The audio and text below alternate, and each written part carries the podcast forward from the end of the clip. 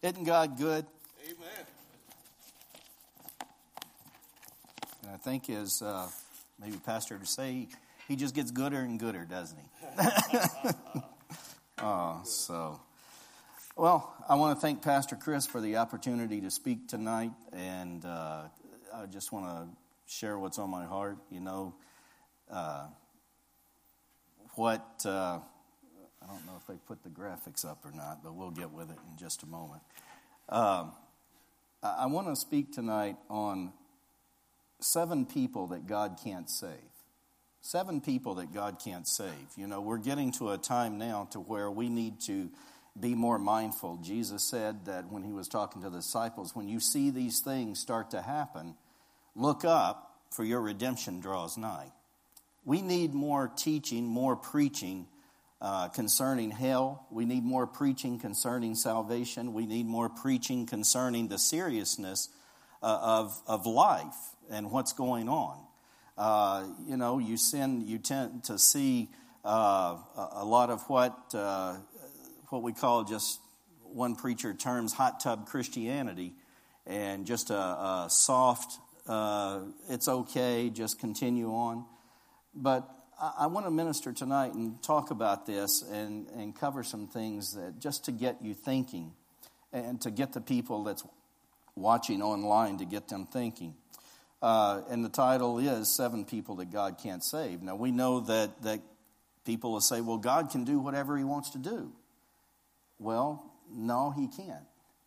Brother Hagin used to say, if God could do anything He wanted to do, then why can't He get you to pay your tithes? Or if you look and you see in Matthew's gospel, and in the gospels where Jesus, uh, people say, well, he healed everybody. No, he didn't. You go back and you look, and it says he went to his own hometown and he could there do no mighty works. Uh, except lay his hands on a few sick folk and heal them. He couldn't do the works, or the works were not being done, of opening the blinded eyes and raising the dead and uh, the maimed walking, uh, the lame walking, and the, the dumb speaking, he said he laid his hands on a few sick folk and healed them. And it says there that uh, they knew him, they were offended at him because it was in his own hometown. And so God can and God does want to save everyone.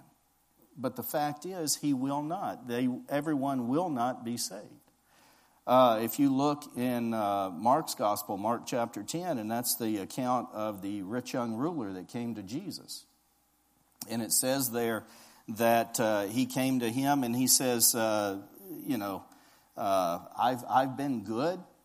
I've kept all the commandments. I've done everything that I should do. And uh, Jesus says, Well, so there's one thing that you need to do uh, he says, One thing you lack, he says, Go your way and uh, sell everything that you have, give it to the poor. And he says, Come follow me. And it says there that uh, when he said that, it said he was sad at his word and went away sorrowful, for he had great possessions. Now, here's someone that, that come to Jesus. I've been a good person. I've kept the commandments. I've done what I should do. I've been a good church member. But he was rich in the things of the world and not in the things of God. And Jesus said, now, I don't think he literally wanted him to divest himself of, of everything that he had, but he needed to have a giving spirit. He needed to have a giving heart and be willing if he needed to, to give away those things and uh, be willing to give it to the poor if God told him to. But it says he went away sorrowful, and when Jesus turned around and looked at his disciples, he said, How hard it is for those who have riches to enter the kingdom of God. And then the, the, the disciples, it says, were astonished at his words. And they began to look at each other and says, Well, if he can't be saved, who can be saved? Who can be saved? And in Matthew chapter 7, Jesus again said here, Enter by the narrow gate, for wide is the gate, broad is the way that leads to destruction, and there are many who go in by it, because narrow is the gate and difficult is the way which leads to life. and few be that find it.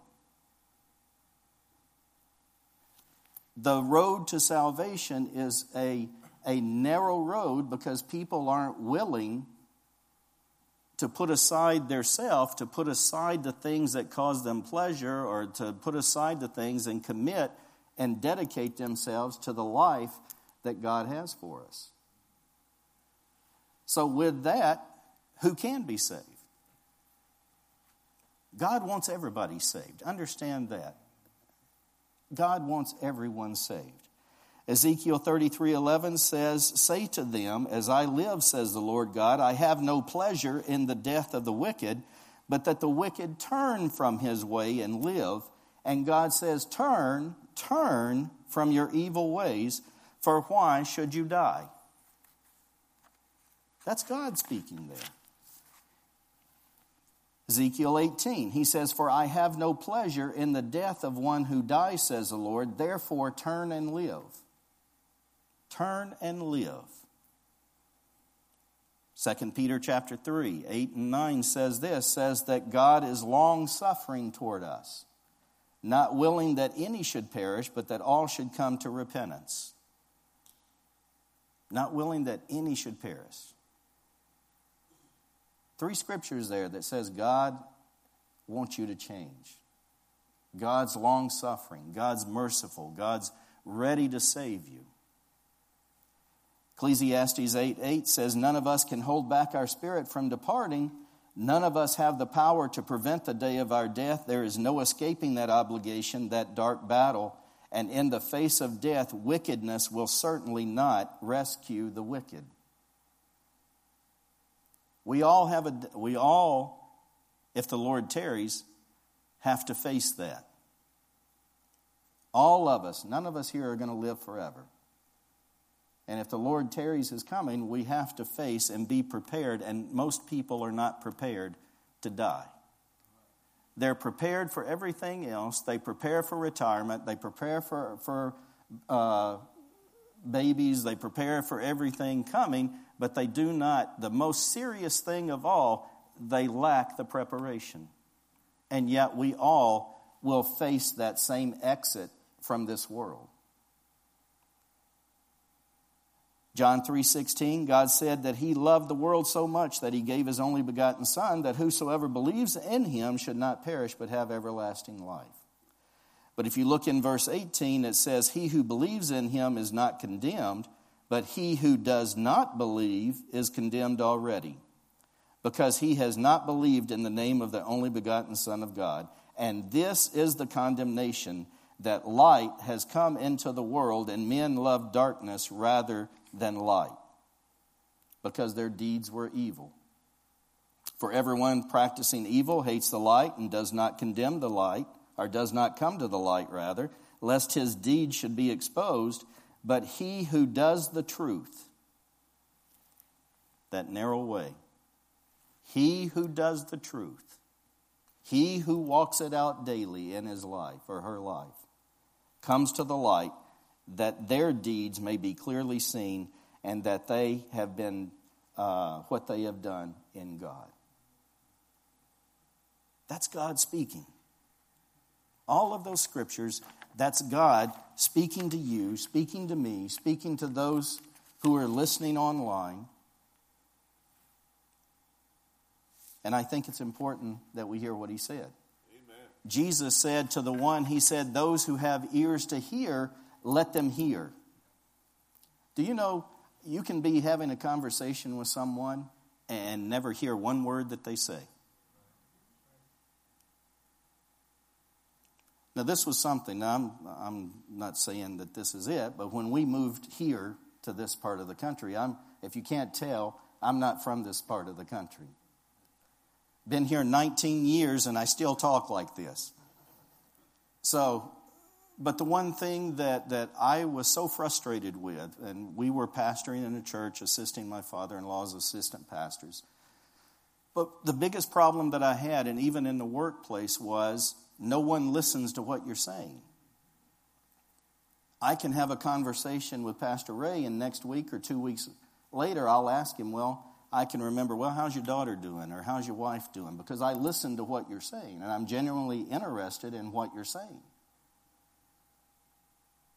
But you can have a conversation with somebody and not hear with your, your ears, you're not genuinely interested and you're not hearing what the conversation is. And that's what Jesus was talking about. The one who has ears to hear, let them hear with your spiritual ears. Listen and understand. Not just these natural ears that's on either side of your head.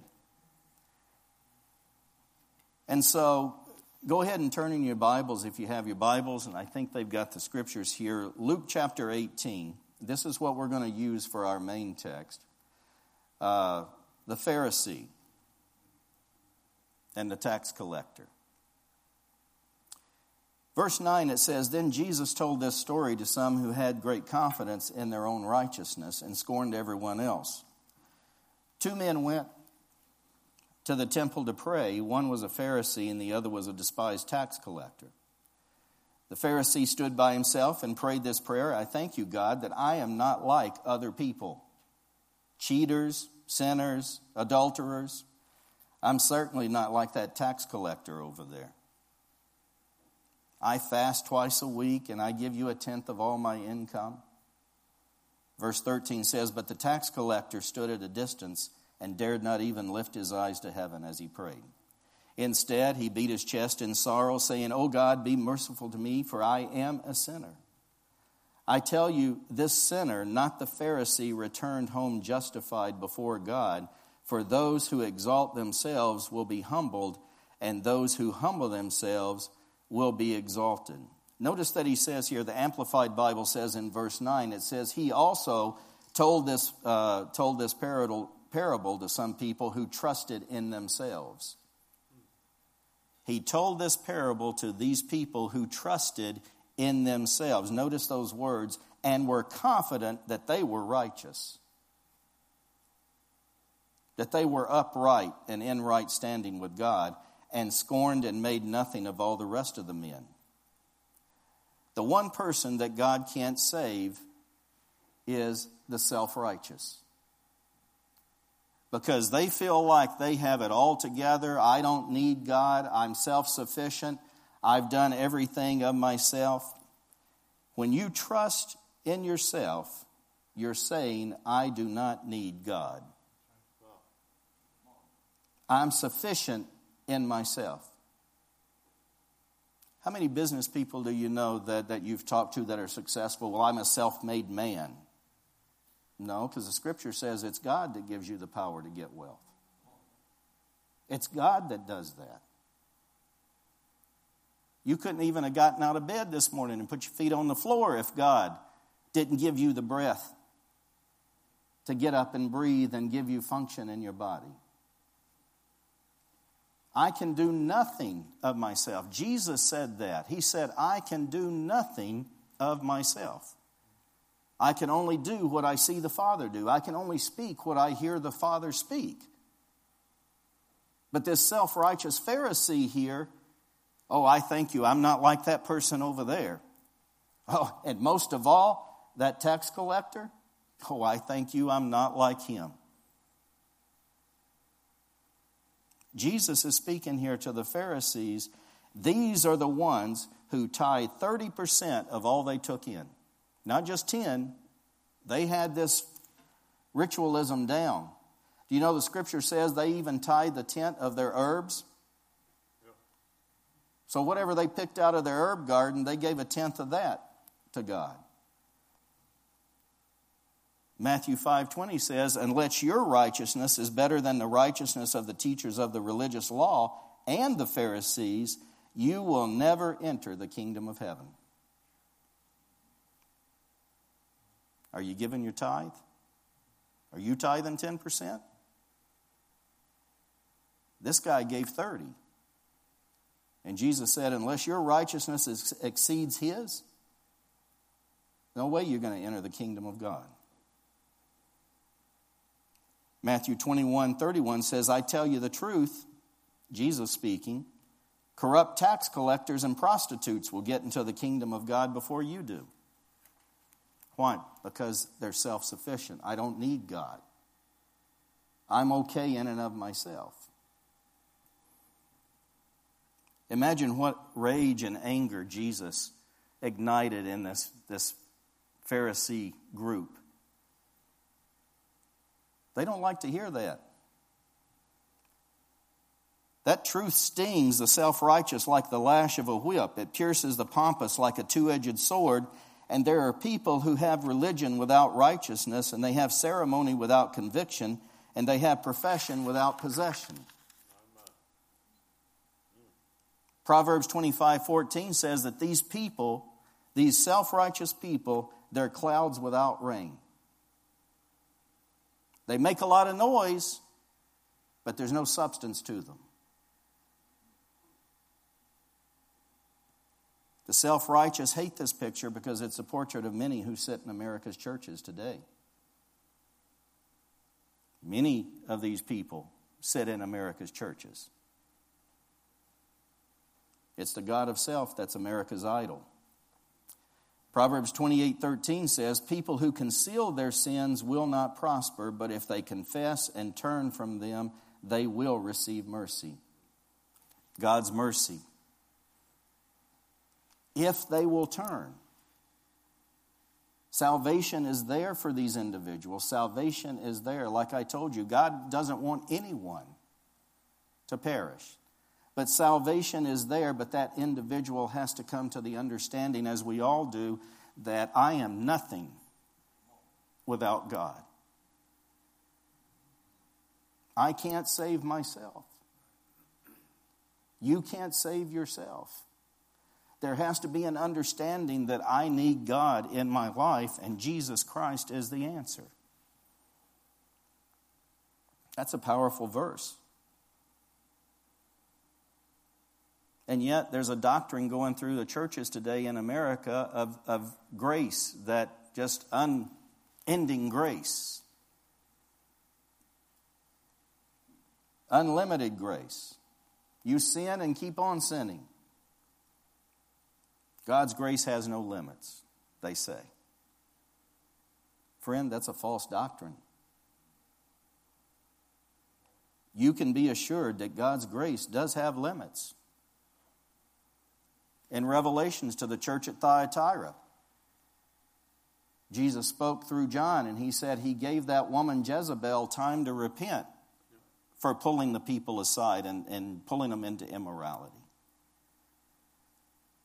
You go back and you look before the flood of Noah.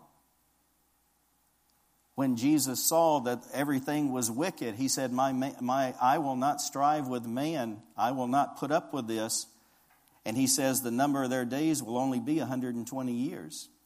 Well, we've always thought about that as being that man has the ability to live 120 years. But what he was saying there was that from that point to the time that Noah finished the ark and judgment came was 120 years. So he gave them a space of time to repent of their evil and of their wicked ways. And as long as Noah was finishing up that ark, they had the time and ability to repent. But then, when God told Noah it's time, God shut the door. And then judgment came. My friend, judgment is going to come one day. There's coming a time when those in the church are going to be raptured out of here and taken out of here, and then judgment is coming. And I think I'd rather be in the first train. I had one because I teach the book of Revelation to our middle school students, seventh and eighth grade. One of them said, Well, Mr. Hale said, uh, you know, we were talking about the tribulation period. And they said, Mr. Hale said, What if we just don't want to change right now? What if we, you know, just continue on and say if we do miss the rapture, I'll just get saved during the tribulation period. You know what my response was? If you find it difficult to live for God now, you're not going to make it through the tribulation period. And you can get saved. You can, even in the tribulation period, but it's going to be so hard. You're going to have to go against the flow, and you're going to lose your head for it. So I said, why don't you just go for it right now? Right now. yeah. just live for Jesus now. Don't even try to, to play that game. But so many do. So many do. So, with this grace, there is a limit to God's grace. He will give you a space of time to repent. But he also says that for those that continue, it says that he turned them over to a reprobate mind. God tried, and in the scripture there, that what he's talking about, he has tried and tried and pulled, and the Holy Spirit has pulled and pulled and tugged at these people. But they are so rebellious that God says, okay, have it your way.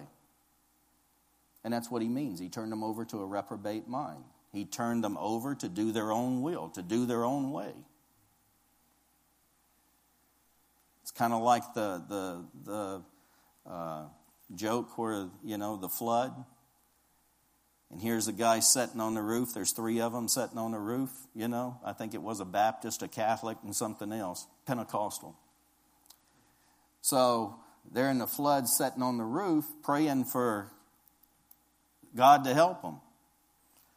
Well, guy comes by in a boat and he goes, I'm here to help you. And Pentecostal, no, God's, God's going to rescue me, you know. God's going to take us. Well, I think the Baptist jumped in that boat. And then there was another one, a helicopter flew over and dropped down a ladder, and, and uh, Pentecostal just sat there, no, I'm waiting for God to, to save us. And uh, Catholic took that ride.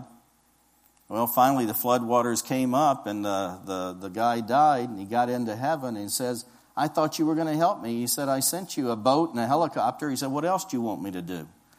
So some people are like that. They're waiting for, for God to do something, but you've got to yield to God and surrender yourself. And His grace will have a limit. God's grace gives you time to confess your sin. In the Old Testament, if you sin, you were put to death right on the spot. Oh, my, my.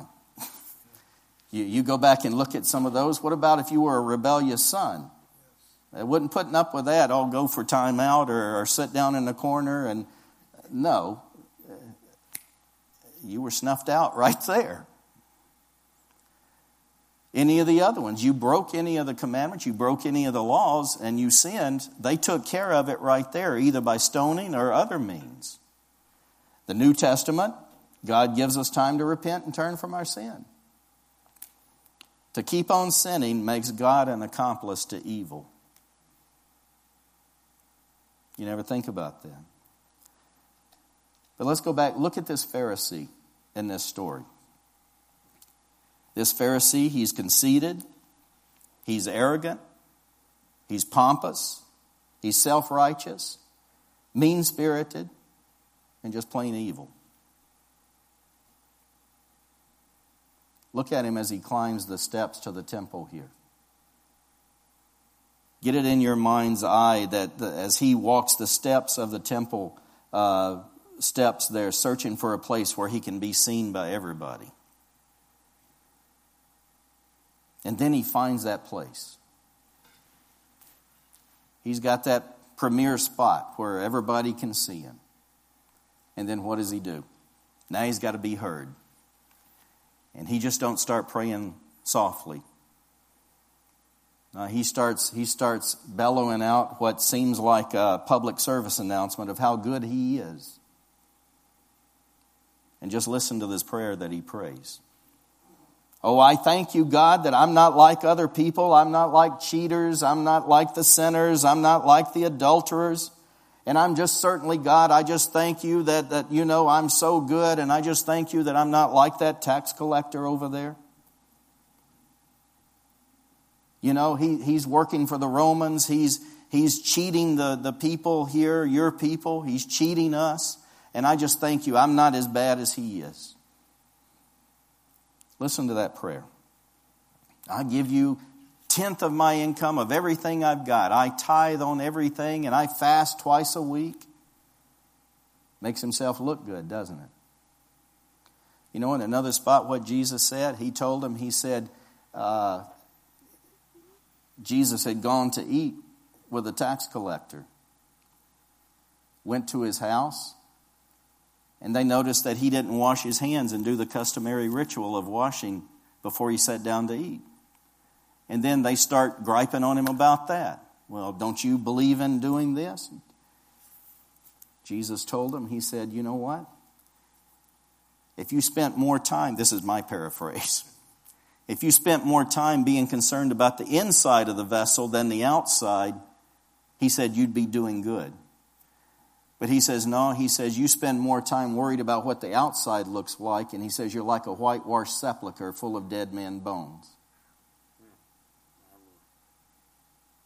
You're so busy concerned about whether I wash my hands or not, and I, this man has come to invite me to his table, and, and I'm sitting down with a meal with him, and you're worried about whether I wash my hands or not? Think about that. In every church in America, there's Pharisees. I've come across some. You've come across some. You know it's true. There's all kinds of Pharisees. There's intellectual Pharisees that said, Oh, if you only knew as much as I know, then I could fellowship with you. Social Pharisees, you know, if you lived on the right side or if you lived on the right side of town, you know, if you lived down in Newport or out on the Cape or somewhere, then we, we could do some things together. Do you know there's even racial Pharisees? Racial Pharisees. We need to come to the understanding, friends, that God put us here to save souls, not to save skins. We need to come to the understanding that there is no white church, there is no black church, there is no brown church, there is no yellow church. There's only the blood bought church of the Most High God, and that is through His Son, Jesus Christ. Yes, Amen? Amen. So quit worrying about these differences and get about the Father's business.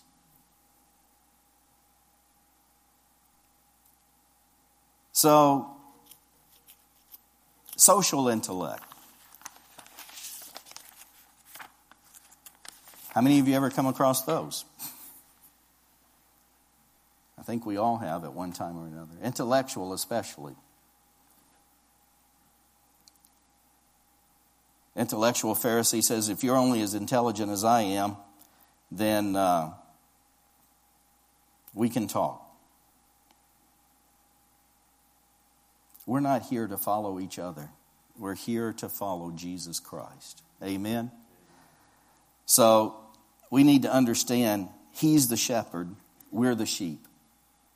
He's the creator, we're the created. 2 Corinthians 13 says this that examine yourselves to see if your faith is genuine. Examine yourselves to see if your faith is genuine. Test yourselves. Surely you know that Jesus Christ is among you. If not, you have failed the test of genuine faith. You don't hear that very often. Test yourselves. Is your faith genuine? He's the designer, we're the clay and the clay doesn't tell the potter what to do. Jesus Christ is the master potter, and He's shaping your life, He's shaping my life for His use. Amen? How can we identify a Pharisee?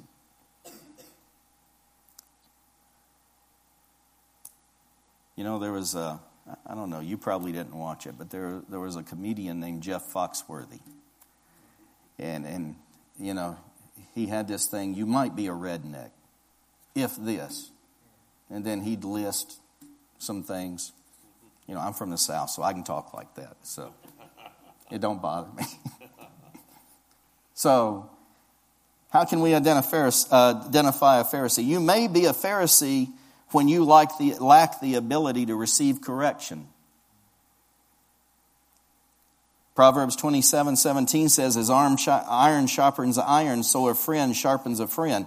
Going back to that intelligence uh, discussion, two intelligent people can have a conversation with each other, both have something to impart, but we need to come to the understanding I don't know everything. You don't know everything. And you're not always the smartest person in the room. We can learn something from each other if you just look for it. You can come away with something that you didn't know. I've told our kids that since they were young, that always find something there is something that you can come away from anybody you meet. I don't care if he's a Philadelphia lawyer or he's a Midwestern farmer. You can find something that you didn't know and gain some insight, some knowledge. Number two, you might be a Pharisee when you boast to God and not to man. Hebrews 13 7 says, Obey your spiritual leaders and do what they say their work is to watch over your souls, and they are accountable to God. Give them reason to do this with joy and not with sorrow. They would certainly not be to your benefit. The principles of spiritual authority are taught in the Bible is to submit to authority. The family has spiritual authority. It's the father. But watching some of the television shows now, you wouldn't understand that. You wouldn't know that because the father is the one that's over in the corner somewhere looking like a dunce and he can't even function. But the father is to be the spiritual authority in the home. 1317 says, Obey your spiritual leaders, for they are the overseer of your soul. 1 Peter 5 5, submit to your elders. God resists the proud, but what? Gives grace to the humble. Pharisees hate spiritual authority. They're not going to be accountable to anyone. You met anybody like that? As pastors, you come across some people like that. Yes, when they get to the point to where they don't like your authority, then they'll go find somebody that they can sit under for a while, and then they get to where they don't like their authority. But the Bible says it's for your benefit. It's for your benefit. Submit yourself to your elders. Now, elders doesn't have to be 80 years old. You can have a spiritual elder in the church that may be 45 or 50. But notice the lifestyle.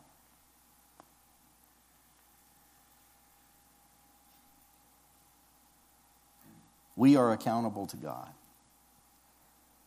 You might be a Pharisee when you see only the faults of other people in church. Oh my. I thank you, I'm not like that person over there. Did you see them? Well, I never. How many times you've seen that? Luke 18 19 says that they despised others. The people that were self righteous, they despised others. Fault finding is not a fruit of the Holy Spirit, regardless of what you think. It's not. So don't let anybody tell you it is. In Revelations 2 and 3, I mentioned the church at Thyatira. You, you look at the churches there, the seven churches in Asia that, that the letters are going out to, and you see how Jesus corrects them he placed the rebuke right between the praise and the promise. He sends the, the message there and he goes, Oh, I know your works. I know your love. I know what you're doing. You're there and you're in a hard situation, but I have this one thing against you. And then he starts rebuking them, telling them what they need to correct. And if you correct it and make the correction, then you'll enter into heaven. He told them what they were doing wrong and then how to do it right. if you find yourself, all you're doing is criticizing somebody, be quiet. Be quiet. If you get to the point to where all you're doing is being critical and criticizing somebody, keep it shut. Ask God to help you. Put a watch guard over my mouth. Let only the things that speak, the, the words that come out of my mouth be edifying, exhorting, helping someone. Do you know that if, if that's the pattern of you find yourself in that pattern, it, that's the pattern of the prince of darkness? To criticize, bringing somebody into condemnation and shame. We understand there is no perfect person in this room. The only perfect person on this planet was Jesus Christ. The pattern of the prince of darkness is to bring shame. Over in Revelations chapter 12 and verse 10, it says, For the accuser of our brothers and sisters has been thrown down to the earth, and the one who accuses, accuses them before our God day and night. Satan himself. If you accuse another person, you're doing the work of the devil. So what you're doing is you're yielding to that spirit there and you're he's working through you. If all you're doing is accusing, then you're doing his bidding for him. You're not appointed to fix others, and neither am I. It's the job of the Holy Spirit to convince and convict people of their sin and where they're messing up. It's not my job to do it and call them out on it. We're not appointed to fix anybody. Scripture in Matthew 7, verses 3 through 5, it says, And you worry, why worry about the speck in your friend's eye when you have a log in your own eye? He goes on down through there and he says, Hypocrite. First, get rid of the log in your own eye, and then you'll be uh, well enough to see and deal with a speck in your friend's eye. Romans 14 4 says, Who are you to condemn another man's servant? Their own master will judge whether they stand or fall, and with the Lord's help, they will stand and receive his approval. You just have to get to the point to say, you know what? That's not me. I, I, don't know. God will deal with that individual or He'll deal with these people and He'll take care of it. That's not my problem. You have to learn to say, God will deal with that. That's not my problem. Well, did you see how much money they spent on that? Did you know how they spent on that? You know what? That wasn't my money. I don't care. It's like the woman that broke the, the Martha, uh, Mary, that broke the alabaster box and, and poured the oil over Jesus' feet. And, and they're there and, and they say, oh, that could have been used to, to help the poor. That could have been used to do so much for that. Who was the one saying that? Judas. And what was he doing? We all know what he, he was doing. He's taking money out of the bag. So he was just concerned that she did this, and now that was that much less he'd have to take. But who are you to condemn someone else's servant? Our master is Jesus Christ. He will take care of the problem, he'll take care of the individuals that need to be taken care of. And then, fourthly, you might be a Pharisee if you feel closer to God than others. You might be a Pharisee if you feel closer to God than others. You know what I mean by that? I thank you, Lord, I'm not like other men. That Pharisee. What is that? That's pride. Demonic. Pride. If you go over to Isaiah 14, you see here it says, For you said to yourself in verse 13, I will ascend to heaven and set my throne above God's stars. I will preside on the mountain of the gods far away in the north. I will climb to the highest heavens and be like the Most High. What's that? That's what Lucifer said about God. I'm, gonna, I'm going to usurp all your power and I'm going to set myself up. I'm going to set my throne up. Pride is what transformed Lucifer from an angel in the genesis of time to the serpent that's crawling in the garden. Pride. Proverbs 16, 18 says, Pride goes before destruction. Pride is what got Satan kicked out of heaven. Jesus said, Behold, I, I saw Satan fall like lightning to the ground. Pride. Daniel 4, we see Nebuchadnezzar there, King Nebuchadnezzar, ruler of a global throne. He ruled the world at that time. What happened with him? Pride. He went mad and he ate grass for seven years out in the field like a cow. Pride. If that happened in our nation's capital today, there wouldn't be a blade of grass for 50 miles around the capital. Pride is a cancer. And as soon as you recognize it, it's a cancer in the soul of humanity. And when you recognize it, cut it out because it will destroy an individual, it'll destroy a whole society. You're a Pharisee when you see your prayer life has become mechanical. When your prayer life has become mechanical. This Pharisee, he lacked passion in his prayer life. He had the ritual down, it was mechanical, what about our prayer life? Have you lost the passion? Meeting with your Father every day?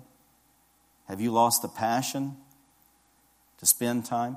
There was a minister uh, years ago, you probably remember him, Larry Lea in Texas. He had that uh, prayer series, Can You Not Tarry One Hour? You know, if you get to the place to where some people, and I tell our students this, you know, first of all, I want you to spend at least just five minutes a night reading your Bible. And then spend another five minutes of just listening to get to know the voice of God. And then spend time of just meditating on the Word. And there's a, a I used the temple method that Paul Yonggi Cho used. If you will use that as a prayer, as a means of just prayer, uh, people will say, Oh, I can't pray 10 minutes, can't think of enough stuff. If you'll think about this in using the tabernacle prayer, this is what I used to give to our, our congregation when I would teach on prayer. I would give them this, and it, it just opens up a whole new avenue for you in prayer. If you see the tabernacle in the wilderness and where the priests they would come up, and at the the uh, laver uh, where they would wash themselves and then go behind the curtain and change their clothes and going into the presence of God. Well, when you come to that laver, I know I'm getting off what I'm talking about, but when you get to that laver and you thank God, I thank you. I thank you that you've cleansed me with the blood of Jesus. That you've washed me clean and I'm white as snow. Thank you, Father, for the water of the Word.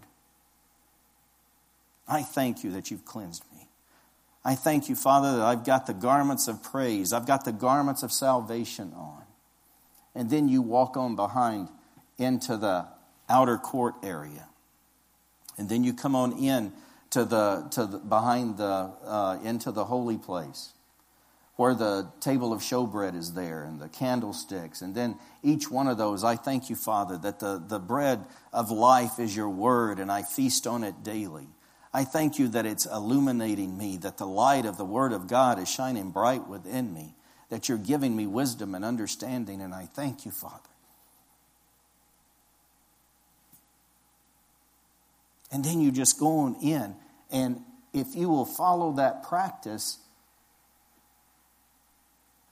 you'll find yourself into the very presence of God in the Holy of Holies. And when you get there, you just want to stay and bask in His presence. And when you get to that point, it's no longer mechanical, but after you've gotten into this, now you can just. I, I people say, you know, you don't spend. Uh, do you spend 30 minutes in prayer a day? To say that you set aside or that I set aside 30 minutes a day, uh, rarely not, but there's not a minute or two that goes by that I'm not mindful of the presence of God. And so I'm constantly and, and I'm constantly trying to be in communication with him and listening for his voice and speaking to him. But with this Pharisee prayer life, it had become mechanical. He, the prayer life of this Pharisee lacked passion. He sought the place of prayer. He wanted to be heard. He sought the position of prayer. He wanted to be seen, and everyone else is kneeling, but he's standing. Mechanical. He rehearsed the proclamation of prayer and he ignored the purpose of prayer. That's another thing. Prayer is not telling God how to do your will, prayer is getting you ready and me ready to do His will. Amen? Prayer is not sending God as an errand boy to run our errands. And sadly to say, that's what it's gotten to be. Prayer crucifies that self. Prayer crucifies pride. You might be a Pharisee when you have eye trouble. You know what I mean by that? Pharisee boasted, I fast twice a week. I give you a tenth of my income. I, I, I, I. He had eye trouble. Number seven, you might be a Pharisee when you're critical of the Holy Spirit manifestations. Uh oh. Friends, we're in a time to where God is going to manifest his presence. And he will manifest it through individuals who have positioned themselves to be used as a vessel by him. Do not be critical of these. The Holy Spirit is the is God. The Holy Spirit is the third person of the Trinity. You reject the Holy Spirit, you're rejecting God. The Holy Spirit wants you to have a relationship with God, and He wants it to be a relationship of wind and fire, just like in the upper room. Understand that. And you can have that.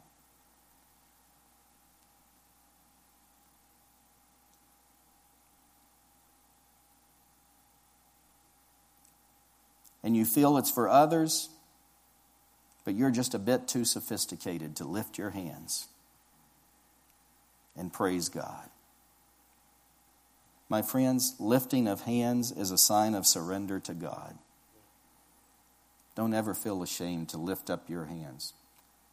I can remember when I first came into the uh,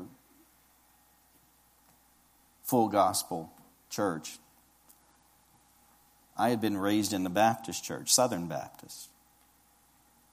And so, you know, you thought you're okay. Once saved, always saved. There's nothing I can do to uh, get out of the grace of God. There's nothing, and, and thank God I found out different. But I'd been in the church all my life. I was playing the piano in church when I was 10 years old. Continued to play it on until I was a teenager. But it was going out with the friends on Friday night and Saturday night, and then coming in on Sunday morning and hopping up on the organ stool. And I thank God that He was merciful.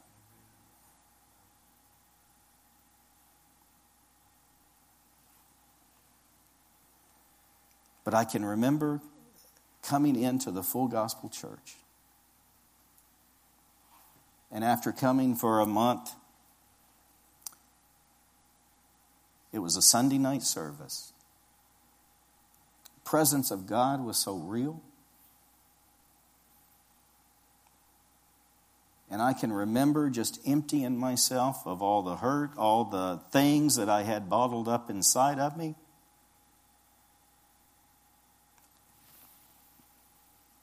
And just raising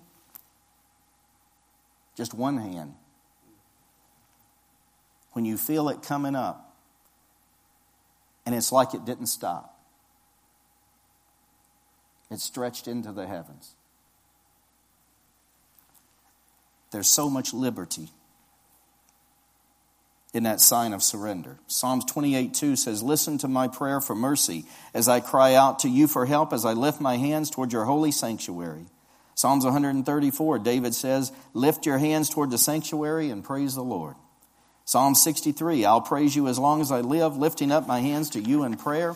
When we come together as a congregation and the music starts and we lift our hands to God, the angels in heaven stop to listen, and nothing more is more pleasing to God than the praise of His people.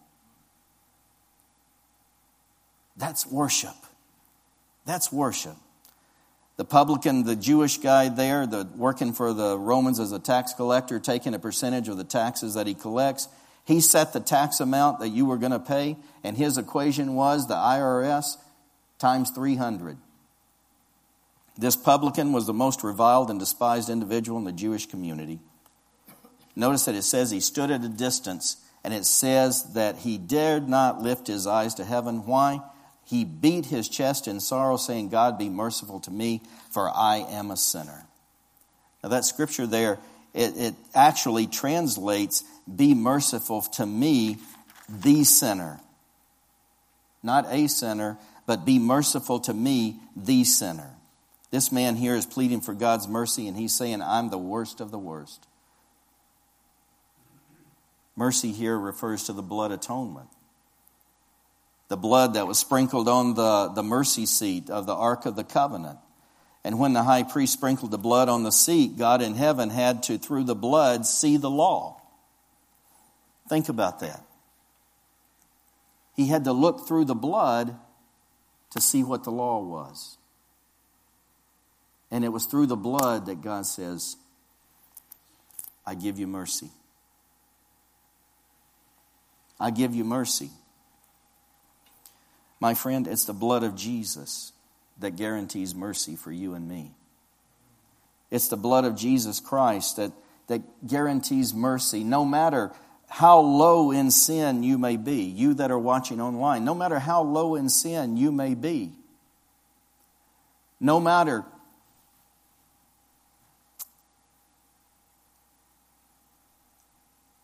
no matter how low, no matter what the sin, no matter what the depression, the blood of Jesus can guarantee you hope. It can guarantee you happiness. It can guarantee you new life if you'll just come to Him. And He can do it right now, this very minute. Lamentation says that His mercy is new every morning. Psalms 23 says, Surely goodness and mercy shall follow me all the days of my life, and I will dwell in the house of the Lord. This Pharisee left the church a sinner, but the publican left the church saved. Amen. God can't save those who are self righteous, He can't save those who do not believe. Scripture says, Believe in the Lord Jesus and you'll be saved. Jesus said, I'm the light of the world, and whoever follows me will not walk in darkness. Friends, Faith Christian Center is a lighthouse. Isaiah 60 says, The glory of the Lord is risen upon me. Though darkness covers the earth and gross darkness the people, though darkness covers this region of the country, it doesn't have to cover here. This, this place is a lighthouse. And you know what a lighthouse is. We live uh, right off the coast and the shoreline, so you know what a lighthouse is and what it does. It, it, it, keeps the, the ships off of the rocks, it keeps them out of danger. You're keeping lives out of hell. That lighthouse, the light of the gospel going out from this place. We all face the same facts, and yet some people doubt. The problem is not in the facts, the problem is in our willingness to accept Jesus Christ. You can't save those. God can't save those who try to come to Christ another way. Jesus says, I am the way. I'm the gate. I'm the door. There is no other thing that can save you, no other way that can save you. Buddha can't save you, Muhammad can't save you, Abraham can't save you, Mary can't save you, wealth and power can't save you. You can only be delivered by Jesus Christ and faith in Him. Fourthly, God can't save the hypocrite. Jesus said, You teachers of religious law and you Pharisees, hypocrites, for you shut the door of the kingdom of heaven in people's faces. You won't go in yourselves, and you don't let the others enter in either. He said, Hypocrites. What is a hypocrite? An actor, someone pretending to be something. He says, You don't go in, and you won't let the other people go in either. You're leading them astray. Number five, God can't save those who blaspheme the Holy Spirit. He says in uh, Matthew 12, verse 31 So I tell you, every sin and blasphemy can be forgiven, except blasphemy against the Holy Spirit, which will never be forgiven. Verse 32 says, Anyone who speaks against the Son of Man can be forgiven, but anyone who speaks against the Holy Spirit will never be forgiven, either in this world or in the world to come. You blaspheme the Father, His Son, Jesus Christ, and some people do. God can forgive you. But you blaspheme the Holy Spirit, and He said there is no forgiveness. That's God speaking. And this is what we know as the unpardonable sin. Now, you talk to some people, and talking with backsliders or sinners, uh, the number one answer they give, oh, you don't know what I've done. I've committed the unpardonable sin. But yet they don't even know what qualifies as the unpardonable sin, and there is a qualification.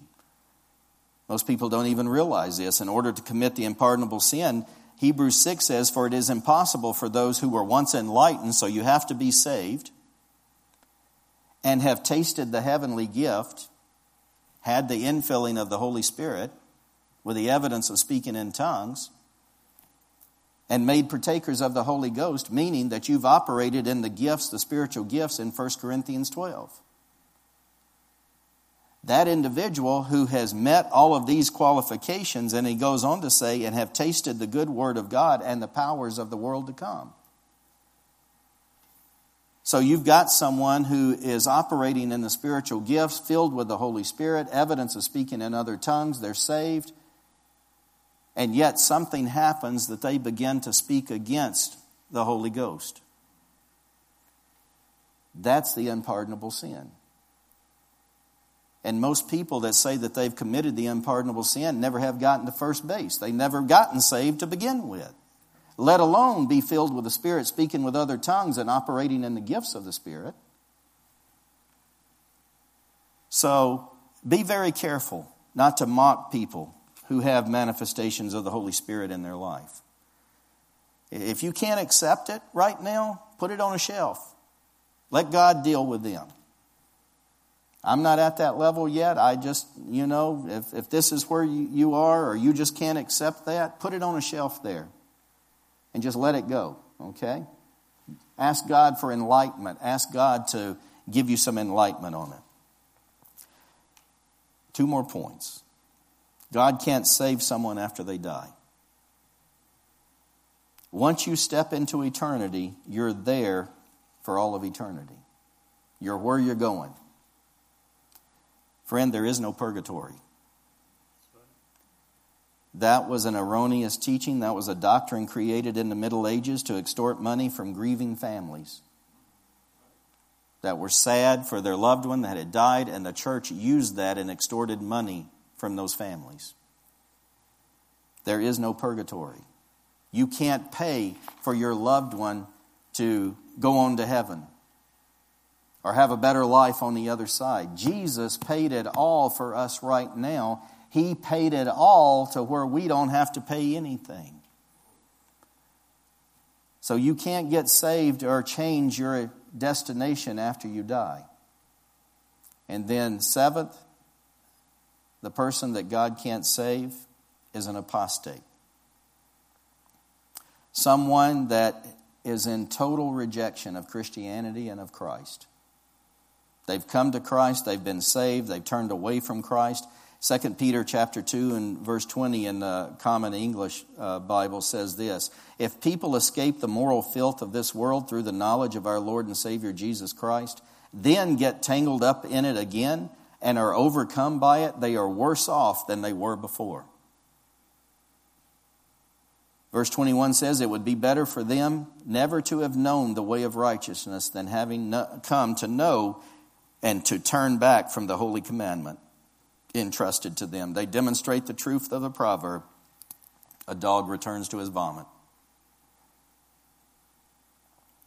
Friends, 1 John 4 7 says this Let us continue to love one another, for love comes from God. What causes an individual to come to Christ and then return to a sin ridden world?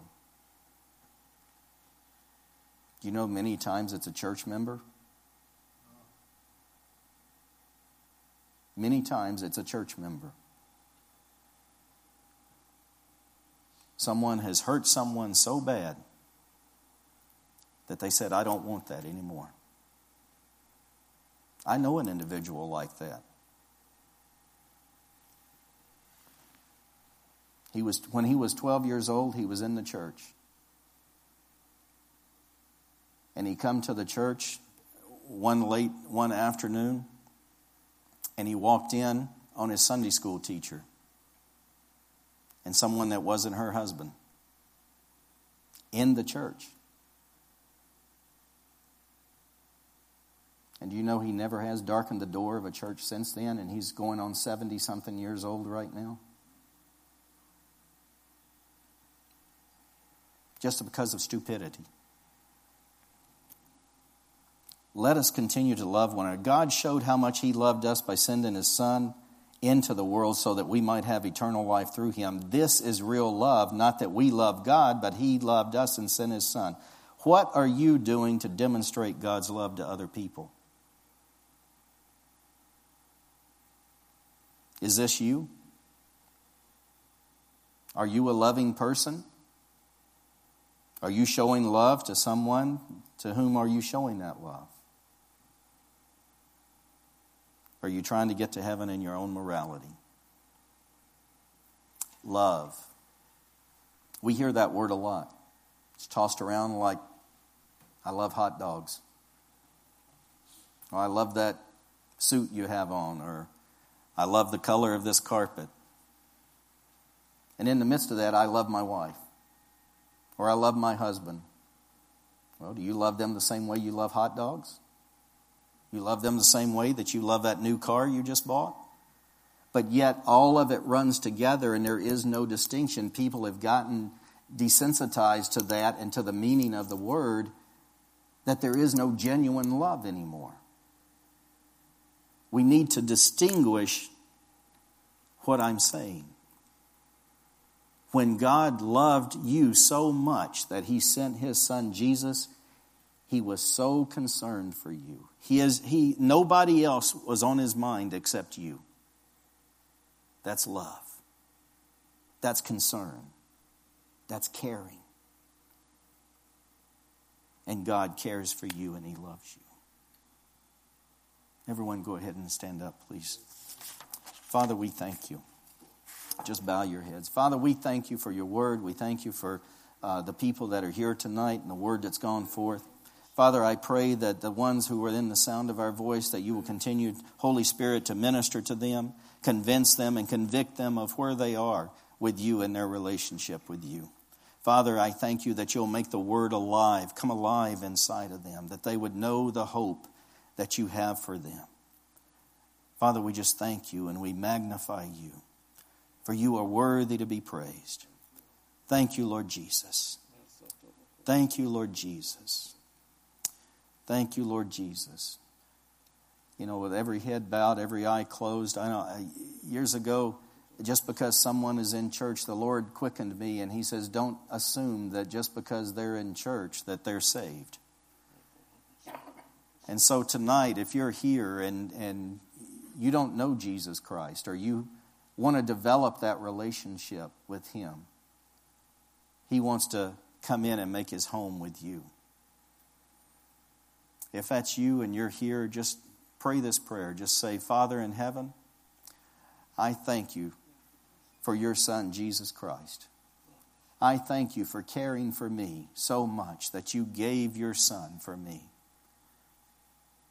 I ask you to forgive me of all my sins. Cleanse me from all unrighteousness, Father. Wash me clean and make me white as snow.